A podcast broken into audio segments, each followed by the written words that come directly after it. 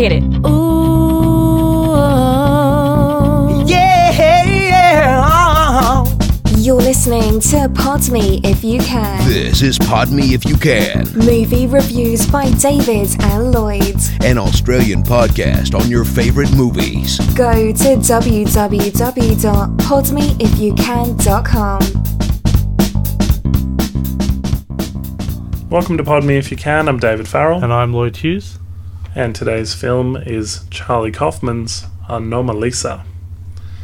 Uh, Lloyd, this this one is a very interesting turn for Charlie Kaufman. Uh, I want to just say that we are going to speak about it with spoilers in mind. It's hard not to, um, because otherwise I don't think you'll get very far. But uh, we've seen it. If you guys haven't seen it, check it out before listening to the rest of this podcast. Lloyd, uh, did you expect an animated film from Charlie Kaufman? Well, what attracted me about this film was when you said it was a Kickstarter film. And automatically I went, wow, Kickstarter funded film, uh, Charlie Kaufman, let's go watch this. And I saw this at the Palace Electric um, Cinema in Canberra, which is a very, very beautiful cinema, just a bit far out from where I live, but um, I wish I could see more movies there. And it, it, I, I thought this movie was incredible, extremely, extremely well done. I think Charlie Kaufman creates such a particular kind of world that it lends itself really great to animation because he can bend and twist the environments, the characters, and every particular detail that he imagines um, to the screen. And I, I think this is a really incredible movie, and it's great to hear that it's been nominated for an Academy Award, the first R-rated movie apparently. first R-rated um, animated film, I believe, for a, an Academy Award. And as well, like last week we did Hateful Eight. This time it's another film with um, Jennifer Jason Leigh in it. She's, of course, the voice of his Anomalisa. And Tom Noonan, uh, who's a very big cult actor. One of my favorite movies, of course, is Manhunter by Michael Mann. So it's just great to hear his voice, I guess, almost as everything else. It took me a long time. I love the reveal of that, the voices, uh, when they get to the breakfast table. It was so beautiful. Like, I could watch this movie again just for that moment. It was like a usual suspects moment for me. Oh, where the voice changes to yeah, Tom when the voice changes. Yeah. Yeah, I mean, I I do generally try these days to not watch the trailers for films, and I try to avoid spoilers, and I try and like go in as fresh as possible. And I did it with the Hateful Eight very well, and I did the same thing with Anomalisa. It was easy not to watch the trailer, and um, I just knew it was an animated movie by Charlie Kaufman, and I went in and watched it. I, for a little while, I didn't know anything about this voice stuff. You know that everybody Same. I, I didn't. be- I didn't recognize it at all. Well, I mean, to start with, I, I had some clues on the phone calls.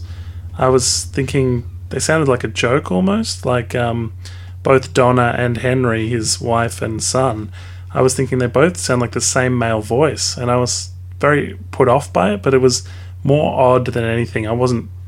It wasn't like um, in South Park. You know how uh, like Trey Parker might do all the voices, and uh, girl voices too sometimes, and you can sort of tell and it's humorous.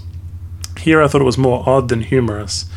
Um, it's hard not to draw comparisons to Team America here as well. While we're on the topic of um, What? Why is that, Dave? Matt Stone, Why is that? Why is it that? because of one particular scene? uh, yeah, yeah. Um, which apparently they spent quite a bit of time on making it not not a joke, I suppose.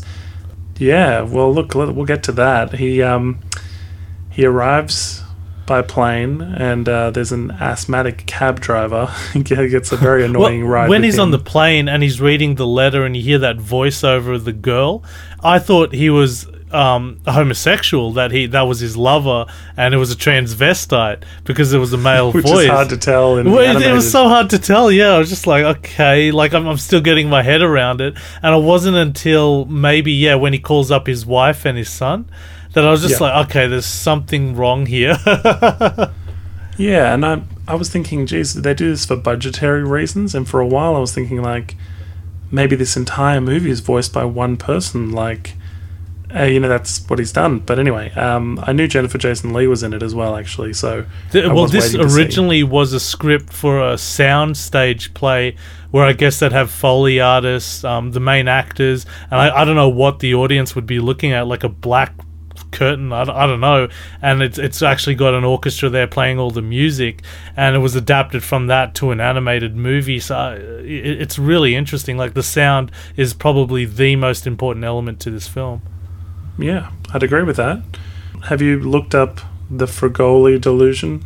No, I I I, I, I heard about that with the the name of the hotel being called that, and um, it's something when uh, is it a disease of the mind, like a psycho- psychological thing where you think everyone down is the same person? Correct. A Okay. rare disorder in which a person holds the delusional belief that different people are in fact a single person who changes appearance or is in disguise. So it may be related to a brain lesion and people with paranoid natures, the delusional person believing themselves to be persecuted by the people they believe in disguise. So the entire film is is this syndrome. Yeah, well, Steven Soderbergh said one of the greatest achievements you can ever do in a- any art form is to put the viewer or the spectator inside somebody else's head, and this film embodies like the entire environment environment of the movie, the pacing of the film, the sound of the film, the look of the film is all through the ma- main character's um, head, and I, I think that's its biggest achievement. This film is that you're really inside that main character's head, and if this is a psychological disorder, you really experience that. You know. as well. I mean, you get every moment of his life. You watch him order food that never comes, you watch him go and take a piss, you watch him call home. Everything seems in very real time uh, for a while, at least, anyway, while he's in that hotel room. The only thing that I think worked against it with the puppetry was those lines with the uh, next to the eyes, like obviously where the cheek, where they, I guess the animators, Oh, sure. yeah, like it looked like pe- some people were wearing glasses, and it, it just Or confused, masks, yeah, or yeah. mask. It just confused me for a bit. Oh, that's the girl with the glasses. I'm like, oh, she's not wearing glasses though. Like it just confused me for quite a bit. Um, just those lines on the on on the next to the eyes. It was a little off putting, but I think by the end of the film, it's, you know, you, it's just one of those things like the male voices. Initially, you're picking up on it, and as the film goes on, you become desensitized to it. Bella, who was the ex from 1995, she was the one in the haunting letter and the ghost in his room. It's been 11 years. And um, they meet up at the bar. And I thought we were going to be given so many more answers in this sequence. Um, he mentions old times, you know, his life being so boring. He says, I think I might have psychological problems. So, I mean, that's a start for the clues of you know, this Fregoli delusion. Um, but he just says, I'm bloody lonely, and he kind of propositions her to, you know, come up to his room. I think in that scene, though, he doesn't want to have an affair. He just wants to find out what's wrong with himself. Though, it, I mean, I didn't really know it at the time, and you kind of you watch him call his wife, even though Donna has a male voice, and uh, he calls his wife and says, "You know, I'm probably having an early night," and then he seems to want to meet up with his ex-lover. I think the initial reaction is that, "Oh, okay, he's looking to have an affair," um, but I don't think it is. And the more I sort of thought about this film after the fact, the more I thought, you know, he he sort of asks her if anything changed while they were together, and I assume at some point Bella had a her own voice, and at some point that changed to a male voice. So he leaves her, he's bloody lonely, and he heads to the toy shop, which is in fact a sex shop, which he was told was nearby. Uh, I kind of had guessed that. It seemed like the taxi driver was Oh, a, a toy shop. Yeah, we got one of those. It's open all Yeah, night.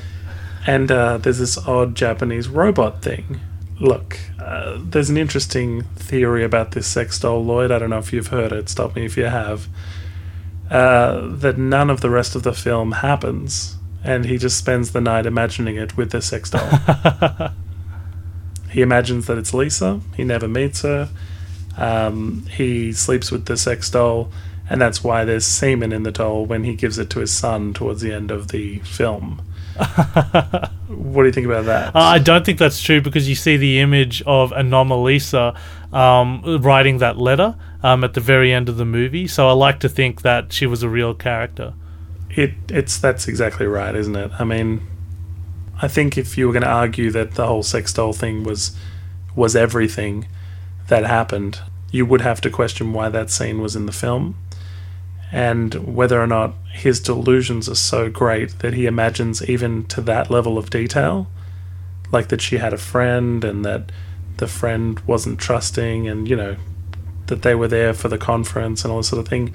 I guess the only clue we have is when he's at the conference doing that speech at the end, which we'll get to. He looks out and sees Lisa and the friend, and if she doesn't recognize him in that scene, that's the only clue we have because that's the only other scene they're in. You know, um, Well, there was a look of concern on her face as he was breaking down in that scene, so there is a Yeah. sense of recognition. So what did you make of that um, that scene? Very odd peeling at the mirror where his face clicks through all the emotions and he's almost like his face almost. Uh, peels well, off. I saw it. It's his near breakdown. Like at any moment, he's he's going to break, um, have a mental breakdown. But I'm sure there there are many other layers. Like all Charlie Kaufman's script, it, the, these are very very intelligent themes that are embedded here, and I'm just too dumb to figure them out. But I just saw like as with the puppets, like everyone is like I guess a puppet to this guy's uh, to this guy's mind because this is a very singular story. This is one perspective sort of story, and you're seeing the world through his eyes. And I think he's on the verge of collapse. The fact that his face is breaking apart, and it does fall apart in that dream sequence where he uh, runs away from the hotel manager.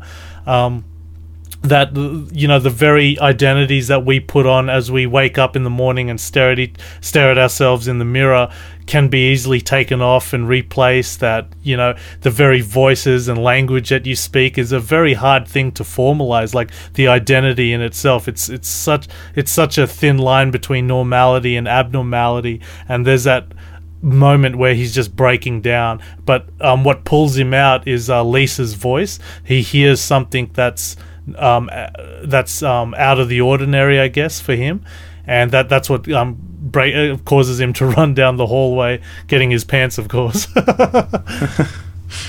Yeah, yeah, you're right. Um, hearing the anomaly, the different voice than he's uh, than he's used to that he hears from every single other person.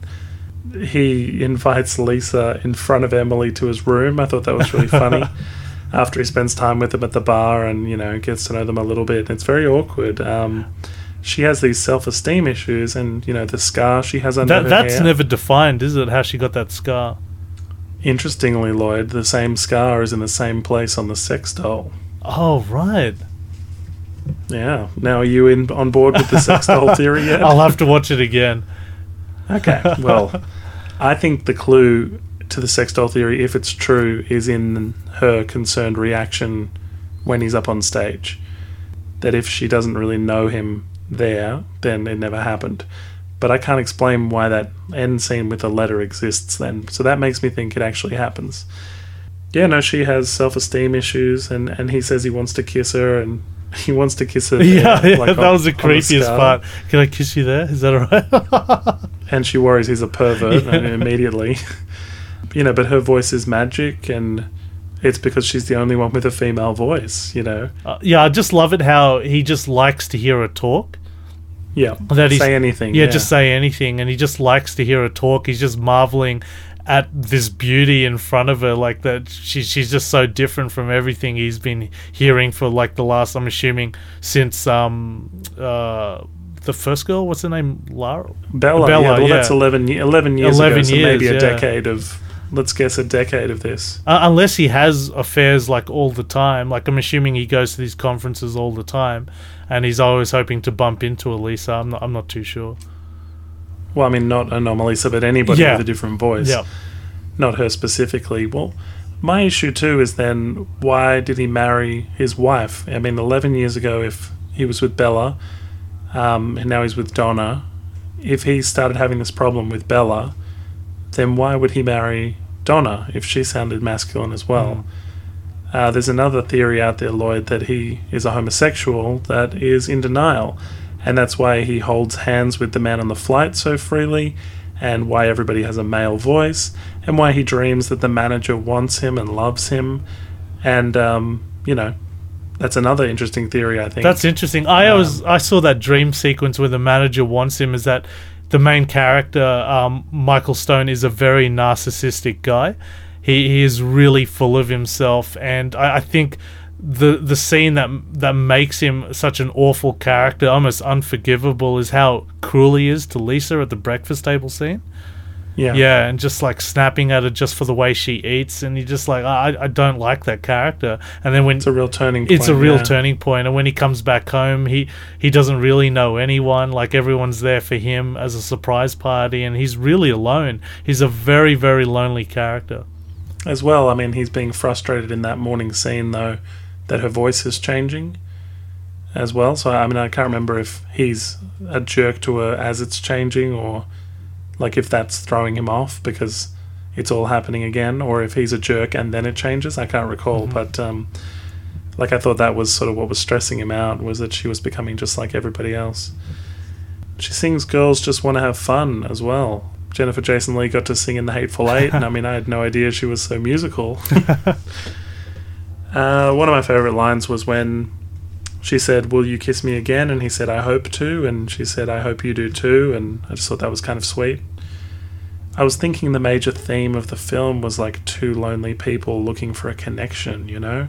But then I didn't know about the whole Fregoli delusion, and I was like, you know, maybe he just sees something in her at this point. You That, know, that's one of the things I didn't like too much about the theory that you can just blame this all on a psychological disorder, which is, in itself is a very intelligent idea, but it sort of takes away a few other ideas that you initially come away with, like the just the very human um, interaction with everyone, like the fact that you can go at the end, oh, it, like the hotel has the name Fregoli, so it definitely is the Fregoli disease, and you can take away a lot of those initial. It's easier to It's find, easier yeah. to define, yeah. Yeah. As well, I've I don't want it to be the whole sex doll theory that he just spends the night Me either, a yeah. Japanese doll because It's too easy of a parachute to pull. That uh, yeah. it kind of kills the theme. If the theme is lonely, a lonely person looking for a connection, how sad is it that he doesn't find anything and has to sleep with this uh, Japanese sex doll? Like, doesn't that make it an even more depressing movie? Is that what the point is? that that that's sort of too sad for me.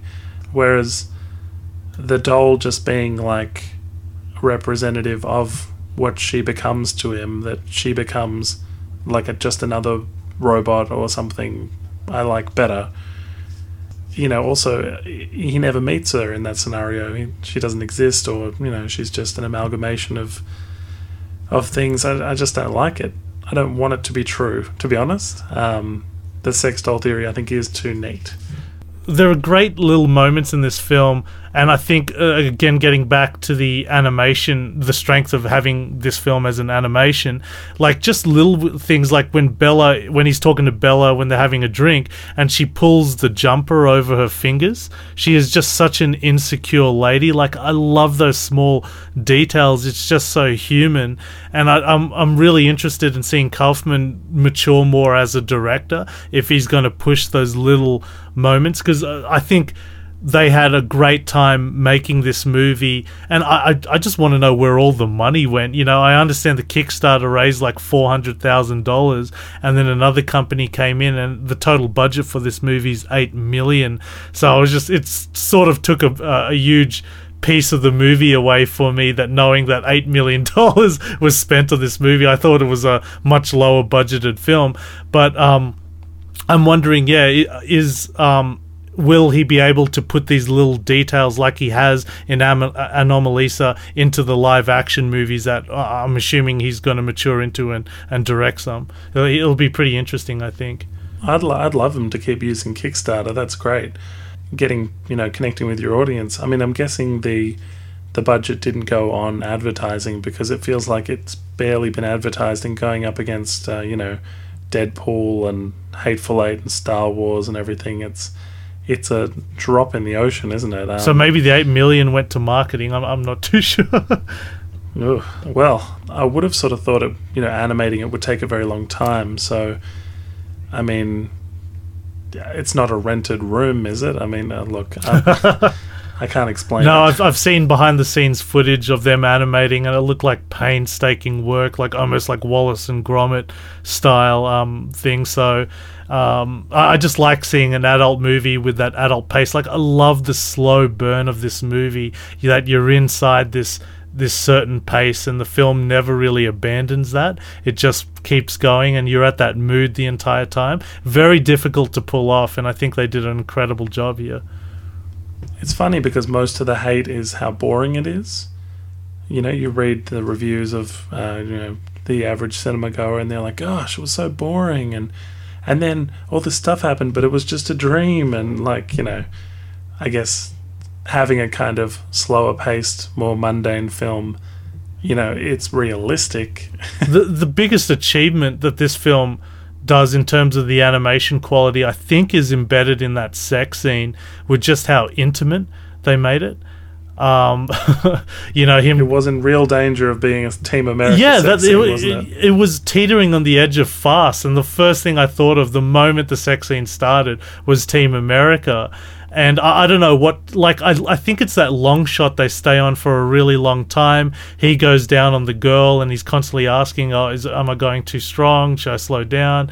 You know, and then as uh, you know he mounts her he um, they cut to a close up and it just becomes very very sensual and as they build to the climax and oh, i could get into it a lot more but it, it's just a very very sensual sex scene and it's just i think credit to the animators um, all the credit goes to the animators i think just just for that that creating that inti- intimacy between the two characters No, I thought it was pulled off rather well, uh, the whole sequence, and it didn't have that kind of comical Team America. it didn't no, start, no one in which- my cinema laughed i had about eight people bear in mind but um no, no one laughed the marketing really worked.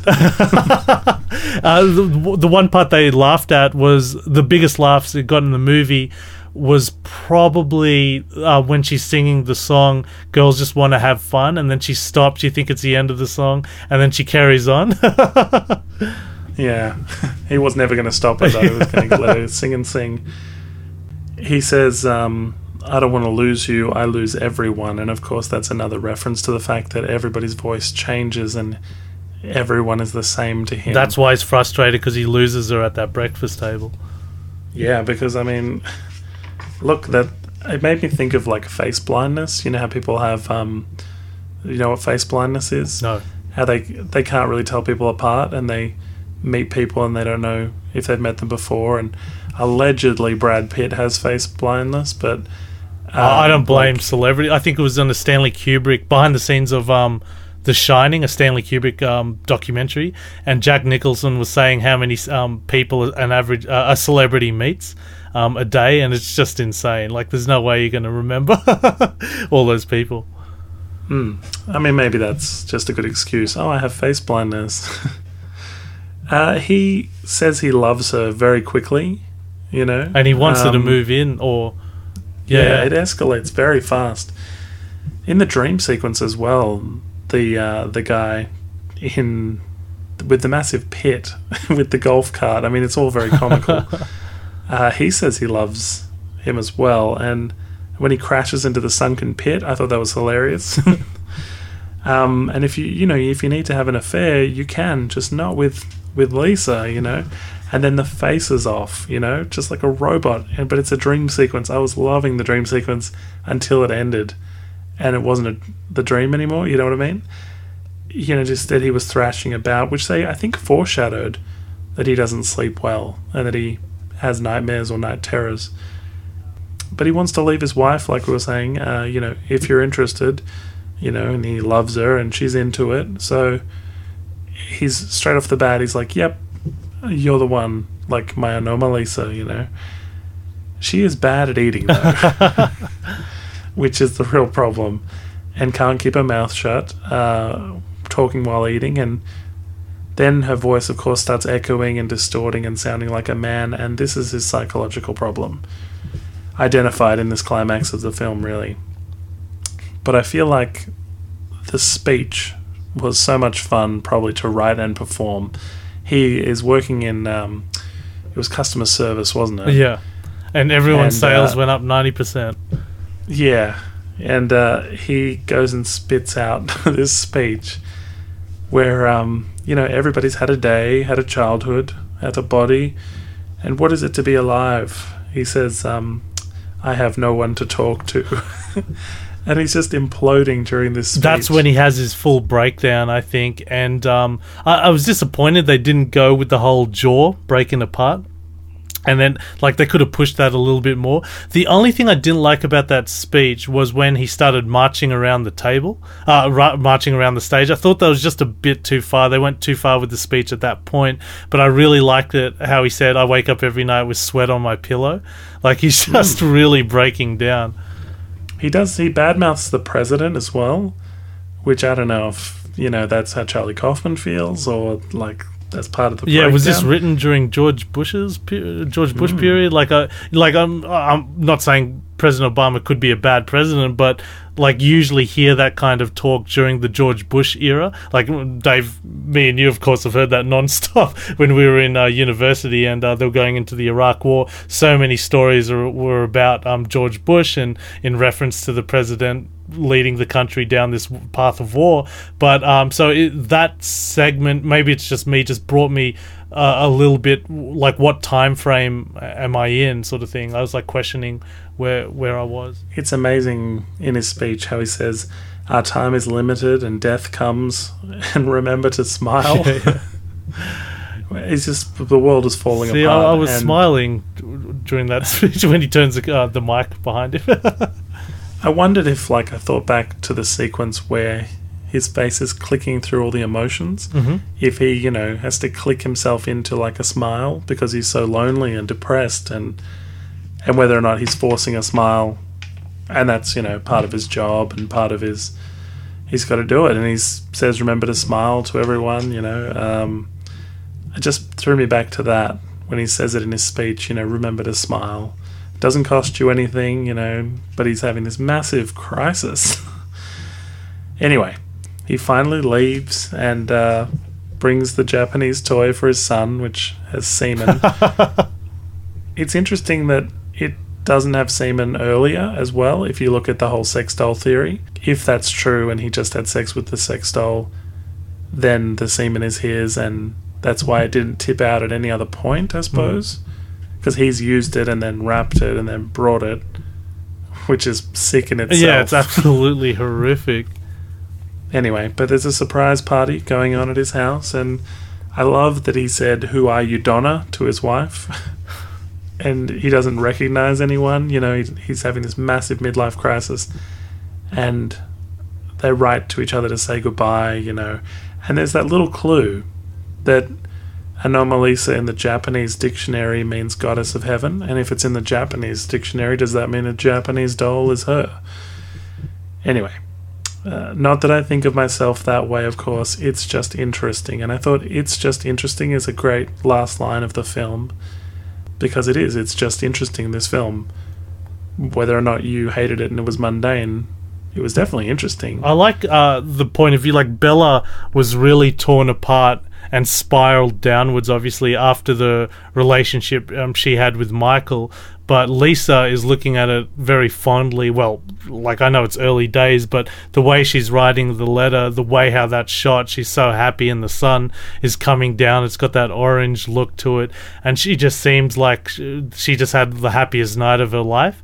And she's just writing him a letter, like acknowledging, uh, you know, maybe she might not ever see him again, but she had a really great time with him and uh, I thought she's such a beautiful character, Lisa. It's just unfortunate um, Michael just can't reciprocate. He's obviously a man with uh, heavy issues that he has to see see someone. Like I want to say it's a movie about depression, but uh, Anomalisa is about so many other things. I think, but just to say it's about Fregoli, I, I don't think you're doing the film a service. Like I think there's many other things that this film encompasses. Absolutely, and I, I liked her character growth. Um, she hadn't been with anyone for a long time. She liked and connected with him before ever going to the hotel because she read his words, and you know uh, they basically went together. Go You know, for it, Lisa. He's gorgeous. Oh, I don't know about that. Like what? Huh? it is hard. I don't know anything about women. Yeah, that's the thing. I mean, old dolls really get the girls going. I, I just like that she had that experience and that it changed her and that her character grew. And I guess the reason I hate the sex doll theory as well is that then she never existed. She never went through that journey. Uh, she never experienced what was probably the greatest night of her life for, for the last decade or however Sure. long. Um, so that I just, you know, it, it isn't as good if she's not real. But knowing Charlie Kaufman, that could be exactly what this is. Uh, or the homosexual theory that everybody wants him and loves him, and you know uh, they're all male voices because he wants them all to be male voices.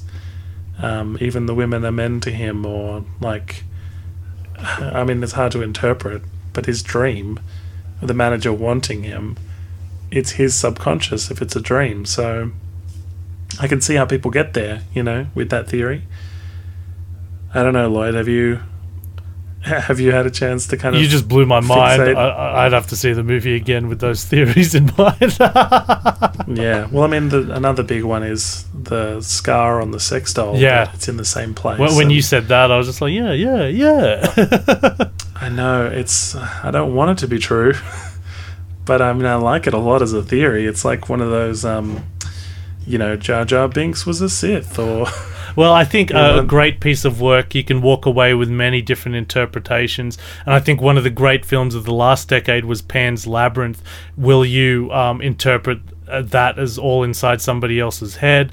So- Somebody's head, or did that actually happen to her? And I think that's the greatest strength of that movie is that ambiguity or that duality that you can walk away from. And I think Anomalisa just proves that Anom- Anomalisa is just uh, is a very good movie. The fact that me and you are discussing these different theories, you know, and I think we had the same discussion on Birdman as well, whether that was just all inside the person's head. Birdman was fantastic for lots of reasons and lots of things. Just the discussion. I mean, yeah, that sort of comes after a film. I mean, this is, you know, when you leave a film you've just seen with some mates, and then you sit somewhere or you you go somewhere and have a drink and you chat about it, and everybody kind of had a different experience. I like those times. You know, this is this feels for me like what cinema is for. It's that shared experience. You know. Um, and I guess Anomalisa really is an experience. Oh, isn't it? absolutely. Well, what's the name of that song that plays at the end? Because all the lyrics were in reference to what the character is feeling, and I was I was going to look it up before this podcast, but I completely forgot. I mean, I can't even think of it right now. But yeah, well, if you guys get a chance to watch it again, all the lyrics is in reference to the main character, and it's interesting. All the voiceovers, like, all, like it's just people talking, like how the film begins is in black, and we just hear this mundane conversation, like of several people, I guess, inside a plane, and then we're introduced to the main character, and it's it's just funny thinking of Tom Noonan had to, having to record all these conversations. If you listen to the voice uh, the voices at the as the credits are rolling, you can hear them talking about film. Because oh yeah, I've seen that several times. Yeah, it's pretty overrated, you know, and all that. Yeah, it's it's great. all the voices being overlaid like that was really interesting. Um, how it sort of starts with black screen and you're just hearing those voices. I was, you know, you could be watching anything and you don't know if it's an animated film or not. And then the plane even doesn't look animated. The first sort of things you see, it's sort of deceptively normal, I suppose. Yeah, the brilliant cinematic techniques there just excited me so much. How the technique of this film, how they only used three actors to populate the whole movie, and two of them were two characters. Um, sorry, one character each, and then Tom Noonan played everyone else, and it just excited me the economy of that strategy. But uh, I, I got to admit, I was a bit disappointed hearing it was eight million dollars on the film, and I just really want to know where that eight million dollars spent. I don't know anything about animation, so for all I knew, no, that money could have just simply went to the animation. This is it. I'm just um, I'm just pulling up the uh, nominees for best animated film, Lloyd, for this Academy Awards, and you can tell me if you think Anomalisa has a chance. I think it's going to be in an Inside Out. well. Let's see. Uh, Anomalisa, uh, Boy and the World, Inside Out, Shaun the Sheep movie, and When Marnie Was There. So, and then of course Anomalisa. Um, Uh, I haven't seen. Uh, I've, I've only seen Inside Out and Anomalisa. So, but I'm assuming uh, Inside Out is going to win. I'd like Anomalisa to Same. win. I feel like Inside Out will win, but I mean, I think Inside Out has some real problems. Yeah, same. I, I thought it was completely overrated. Mark Kermode had it as the best film of the last um, year and of 2015, and I'm just like, really? Um, the one of the major problems, if you watch uh, how this should have ended on YouTube of Inside Out, it's exactly the problem I saw, uh, and and just that'll do it.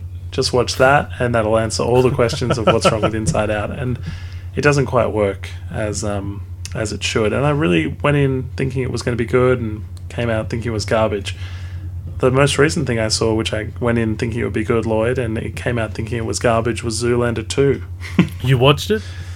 Yeah, Oh. I'm very disappointed. Yeah, I, I um, a famous film critic, Leonard Maltin, I think it was, who never walks out of movies. That that's like he, he had to walk out of that movie, a big write up about it, and was just like um, questioning. I've I've got to, you know, there's only so much time we have on Earth. you know, one of those um reviews.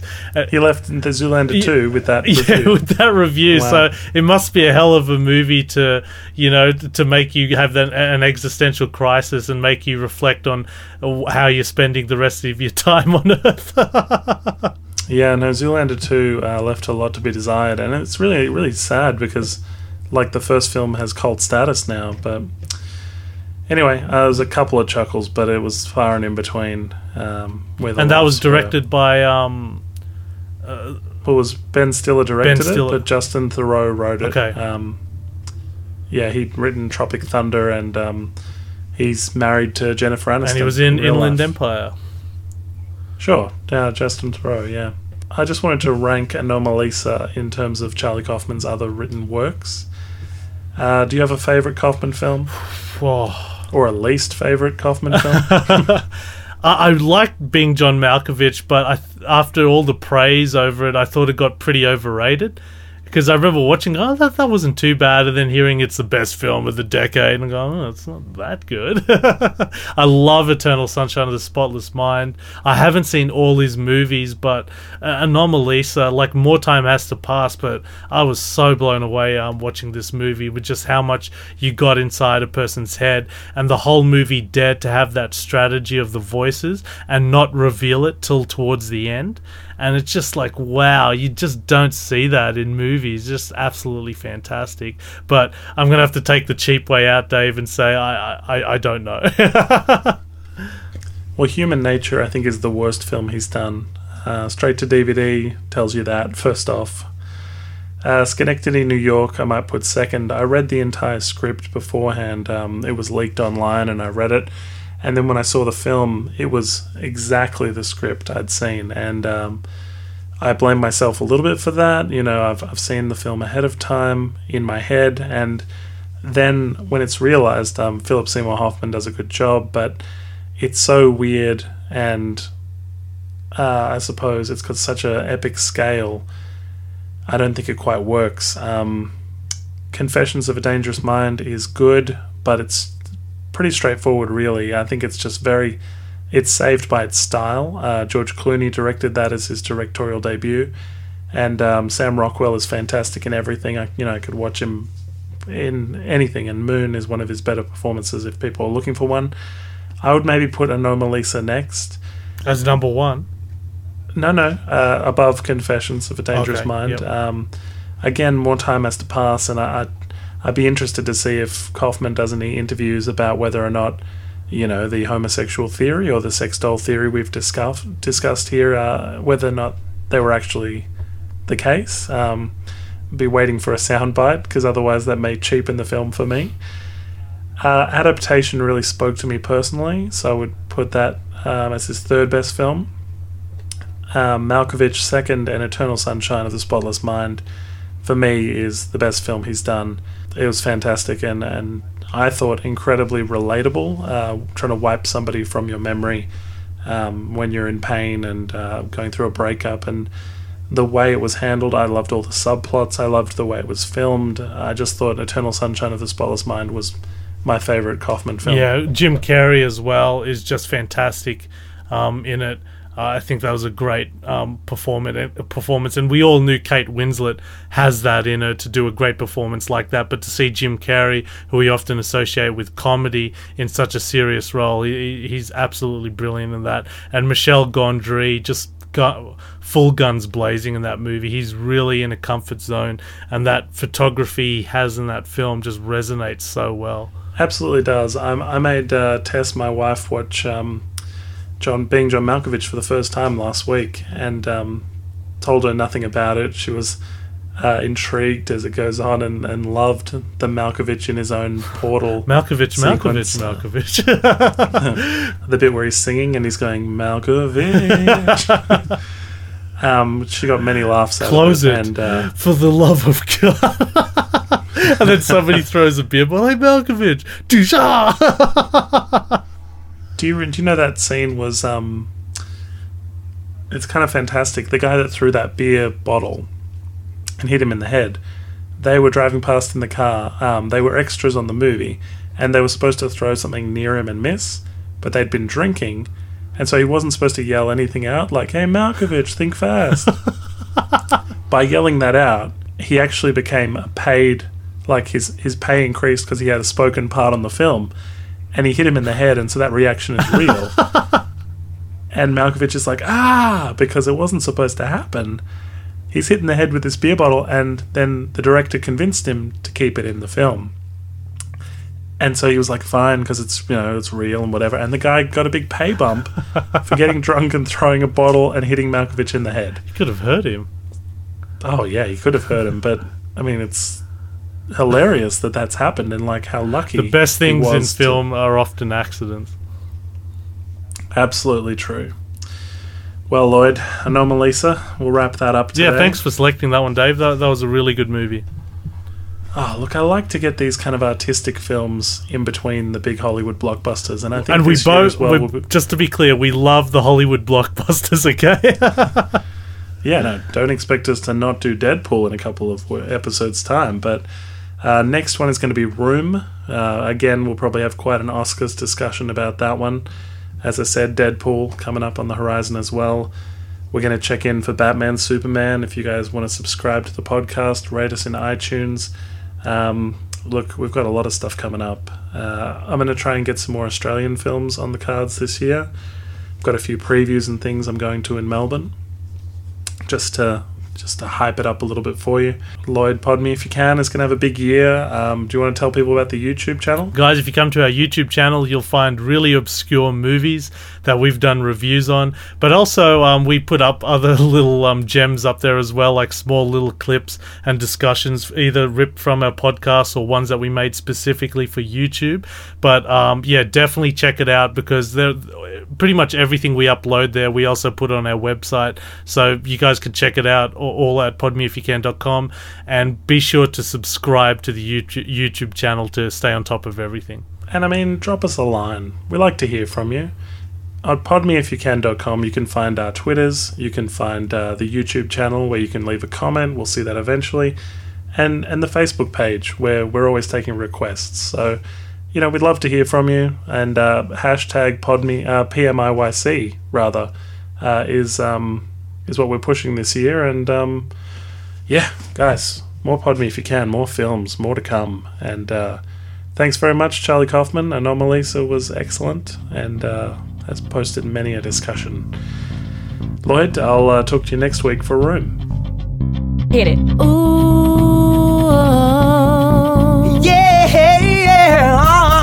Thank you for listening. Please like us on Facebook and follow us on Twitter. Go to www.podmeifyoucan.com. Pod Me If You Can. Movie reviews.